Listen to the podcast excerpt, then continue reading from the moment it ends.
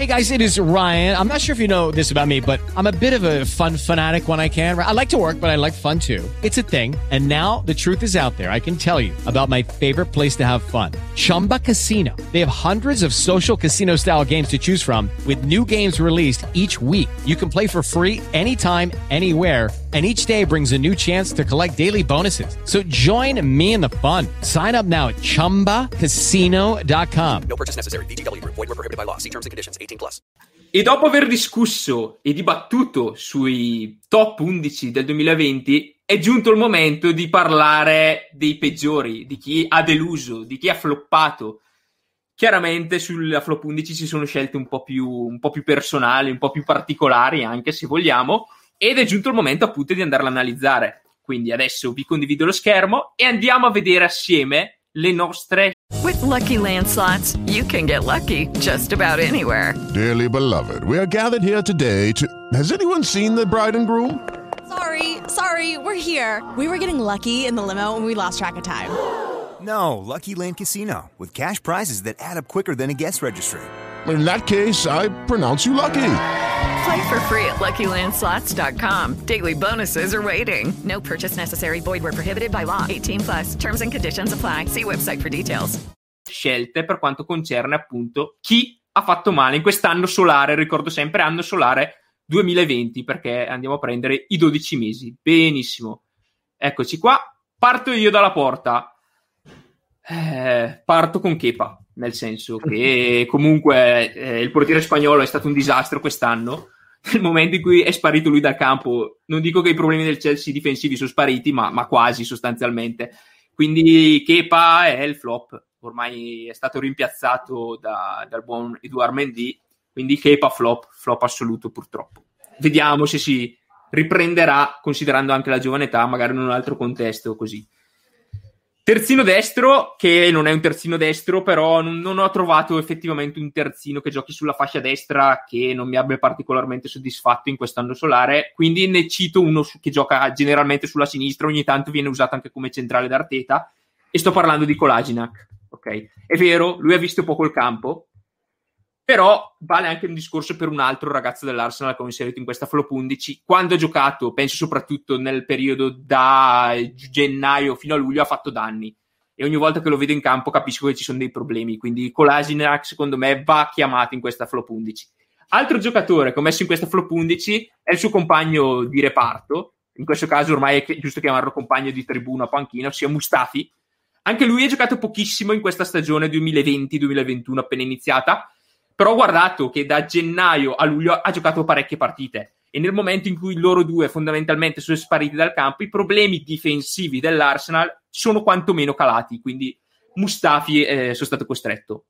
Un altro giocatore che gioca in una big, ero indeciso tra due giocatori del Chelsea, ossia Rudiger e Christensen, perché vale un po' il discorso che ho fatto per Mustafi. Nel momento in cui gli so- sono stati iniziati ad essere preferiti eh, eh, vabbè, Zuma e Thiago Silva, i problemi del Chelsea secondo me sono calati, quindi sono andato per il buon Christensen.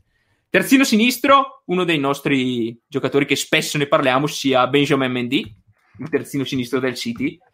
Spesso ha fatto danni in questa stagione, ma non solo, ma anche proprio in tutto l'anno solare. Secondo me mh, è uno dei peggiori terzini, no, è uno dei peggiori terzini sinistri che il City ha in rosa, perché ricordiamolo che il City ha adattato Zinchenko adatta Cancelo che fa molto meglio di lui, questo senza dubbio, e ha in prestito Angeligno. Secondo me loro tre sono migliori di lui. Questa è la mia personale opinione. Diciamo, sembrano lontani anni luci i periodi del Monaco prima e del, Mona- e del Marsiglia ancora precedente.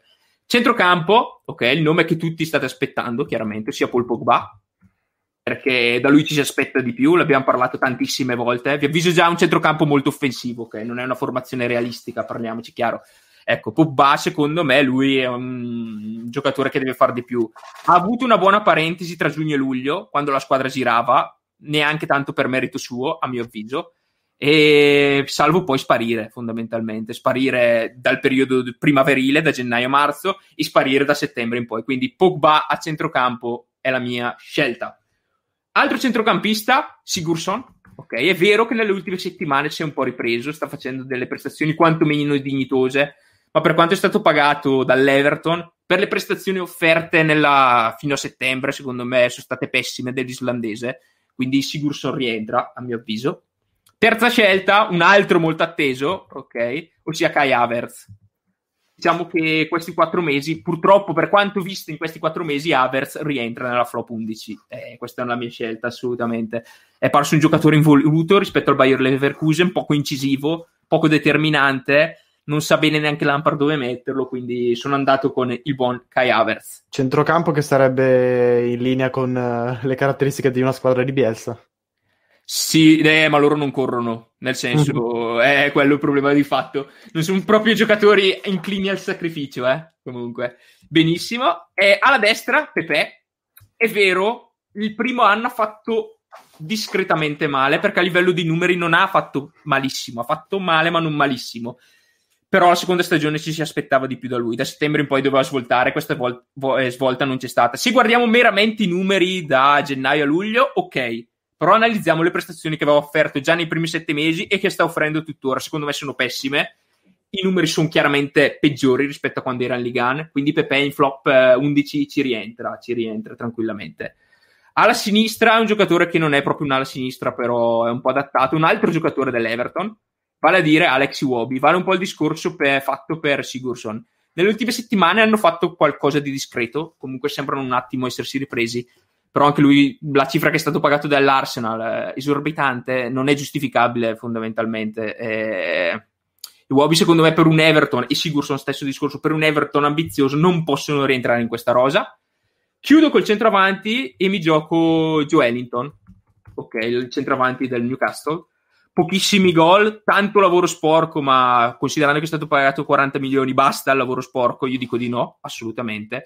Quindi il centravanti di questa squadra è Joe Ellington. Allenatore, mm, diciamo, non mi sono sentito di trovare un allenatore perché tanti per vari motivi po- eh, non, hanno fatto bene. Quindi anche lo stesso Wilder, ok, quest'anno ha fatto male negli ultimi due o tre mesi, però secondo me l'impresa fatta lo scorso anno non, non gli renderebbe giustizia. Intanto ve la rileggo velocissimamente. Un secondo. Allora, vado con in porta Kepa, difesa Kolasinac, Mustafi, Christensen, eh, Mendy, centrocampo Havertz, Pogba, Sigurdsson, davanti il tridente Pepe, Iwobi e Joe Ellington. Queste sono le mie scelte, fatemi sapere insomma cosa ne pensate. Invece te Tommaso, so che anche te avrai fatto delle scelte di, che faranno discutere, dici, dici Sì, sì, assolutamente. Intanto, adesso vi condivido lo schermo, intanto il modulo eh, è con la difesa 3 perché ho voluto concentrarmi un po' di più sui difensori. Ecco, adesso intanto vi condivido la, lo schermo. Allora, intanto la portiamo dal portiere. Sostanzialmente qui le scelte erano due, o il già citato Kepa oppure Jordan Pickford. E diciamo, io mi sento di inserire in questa speciale classifica non troppo lusinghiera Jordan Pickford eh, arrivato con tante aspettative dal, dal Sunderland qualche anno fa, ha, ha, fatto benino nelle sue prime stagioni all'Everton, però insomma per essere il portiere della, titolare della nazionale inglese le ultime annate sono state un po' troppo eh, ricolme di errori. Poi i tre difensori vado a scegliere, mi, mi piange il cuore qui mettere, però devo mettere per forza Harry Maguire, nonostante comunque questi ultimi mesi sono stati molto positivi, però eh, come detto come ho detto sempre comunque nelle live, Maguire è il giocatore della difesa che è stato assente nelle prestazioni eh, in, cui serviva di, in cui serviva nelle partite importanti a Lipsia, ad Istanbul e con il Tottenham con quel KO orrendo 6 a 1 in casa. Quindi mi sento di mettere la croce in questo senso su Maguire perché anche in rapporto qualità-prezzo non ha reso assolutamente quanto, quanto ci si aspettasse. Eh, altra scelta per la difesa vado su David Luiz, assolutamente. Eh, penso si, la, di averlo detto in più sedi, è un difensore che a me non fa impazzire per niente. Eh, secondo me non è mai migliorato nell'arco della sua carriera, ha sempre mostrato pecche difensive enormi. Lo reputo uno dei peggiori difensori della Premier League, proprio così, senza peli sulla lingua. Eh, vedremo poi se ci stupirà in questi ultimi mesi, però insomma la vedo un po' difficile. E poi altra scelta singolare, diciamo, eh, ho scelto Davison Sanchez del, del Tottenham Hotspur eh, per un semplice motivo. Nel momento in cui Mourinho si è trovato fuori i suoi difensori, Alderweireld, eh, Vertonghen la scorsa stagione quando c'era, eh, Dyer, gli ha sempre pre- preferito delle alternative adattate. Esempio, in questa stagione, quando sono stati fuori i titolari, ha voluto rischiare il giovane Joe Rodon, preso sul fotofinish del mercato eh, estivo dal- dallo Swansea, piuttosto che affidarsi a Remington Sanchez. Quindi eh, le mie scelte ricade su questa. Poi i due centrocampisti centrali, uno è Pogba, già in mille motivi che hai citato tu. Insomma, Pogba ha avuto quelle, quei, quell'esploit il primo anno di Mourinho, i primi sei mesi di Solskjaer, poi di fatto è sparito. Ci si aspettava molto di più per un giocatore che all'epoca era stato quello più pagato della storia. Poi l'altro è assolutamente un giocatore mai, mai, mai convincente. Scusaci, Eh, che è saltato un attimo la connessione, puoi ridire? Vai.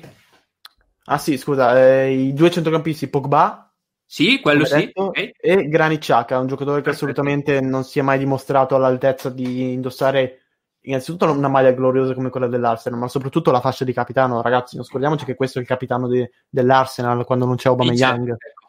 Il vice, esatto, quando non c'è Aubameyang è lui il capitano. Quindi, insomma, tante tante responsabilità non le ha sapute gestire per un motivo o per l'altro. Insomma, entra di diritto secondo me in questa flop, eh, flop 11. Eh, sul trequartista, no, scusate, il trequartista, sì, eh, delle Alli. Insomma, ne, ne- abbiamo parlato in un nostro video in cui appunto il nostro Andrea Gozio ragiona sul caso delle Alli, eh, della partita contro lo Stock City. Insomma, delle Alli di fatto è stato spronato da Mourinho quando, subito che, quando il portoghese è arrivato sulla panchina degli Spurs. Eh, ha fatto bene le prime partite, poi questa stagione di fatto è totalmente sparito dal campo, non gioca più, non viene convocato, si prospetta forse una cessione a gennaio, forse al Paris Saint Germain di Pocettino. Eh, le due ali, diciamo, uh, sono particolarmente offensive, nel senso che uno è Adama Traoré. Ne abbiamo Eh, parlato abbastanza ieri, diciamo, esatto, nella nostra sì. clip, Adama consigliamo Traoré, di andare a recuperare.